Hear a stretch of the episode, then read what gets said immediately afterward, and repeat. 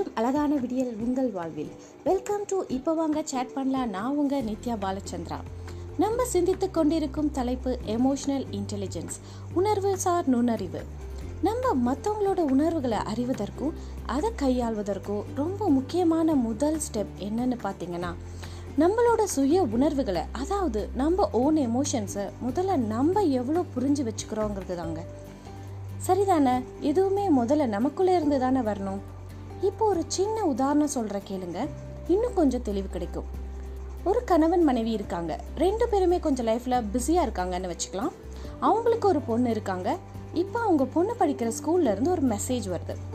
வெள்ளிக்கிழமை அவங்கள மீட் பண்ண வர சொல்கிறாங்க இந்த விஷயத்த அவங்க மனைவி புதன்கிழமை அவங்க கணவன்கிட்ட சொல்கிறாங்க இப்போ வியாழன் நைட்டு வழக்கம் போல் டின்னர் சாப்பிட்டுட்டு சும்மா பேசிகிட்டு இருக்காங்க. அப்பதான் திடீர்னு ஞாபகம் வருது. நாளைக்கு பாப்பா ஸ்கூலுக்கு போகணும்ல. ஞாபகப்படுத்த மாட்டியா நான் ஆஃபீஸில் சொல்ல வேணாமான்னு கோவப்படுறாரு கணவன்.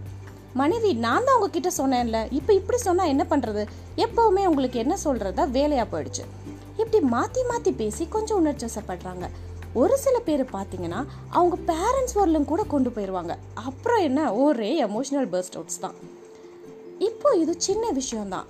ஆனால் இதை இப்படி ஹேண்டில் பண்ணியிருந்தா எப்படி இருக்கும்னு பாருங்கள் கணவன் சொல்லியிருக்கலாம் நீ முன்னாடியே நான் தான் நீ முன்னாடியே சொன்ன நான் தான் ஆஃபீஸில் சொல்ல மறந்துட்டேன். அடுத்த முறை ஒரு நாள் முன்னாடி எனக்கு ஞாபகப்படுத்துமான்னு.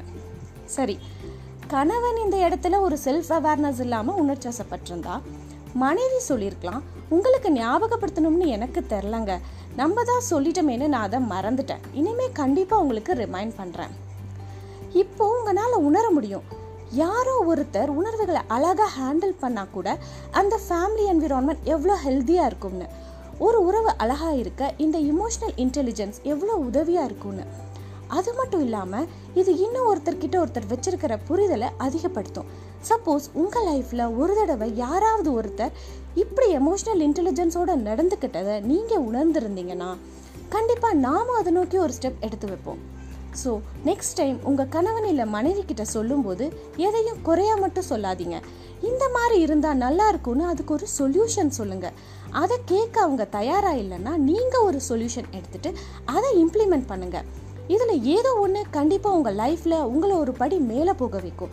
உங்களை பெருமிதமாக உணர வைக்கும். வாழ்க்கையும் ரொம்ப அழகாக போகும். அனாவசியமான சண்டைகளை தடுக்க உதவும். கண்டிப்பாக முயற்சி செய்து பாருங்கள் வாழ்க்கை துணை என்பது வெறும் வார்த்தையாக மட்டும் இல்லாமல் அது ஒருவரை ஒருவர் மேம்படுத்த வைக்கும் ஒரு உதவுகோலாக இருக்கட்டும். உங்கள் துணையோடு ரசியுங்கள். அவர்களை மட்டுமல்ல இந்த வாழ்க்கையும் தான். மலரட்டும் அழகான விடியல் உங்கள் வாழ்வில். மீண்டும் இணையலாம். இப்போ வாங்க சேட் பண்ணலாம். நான் உங்கள் நித்யா பாலச்சந்திரா.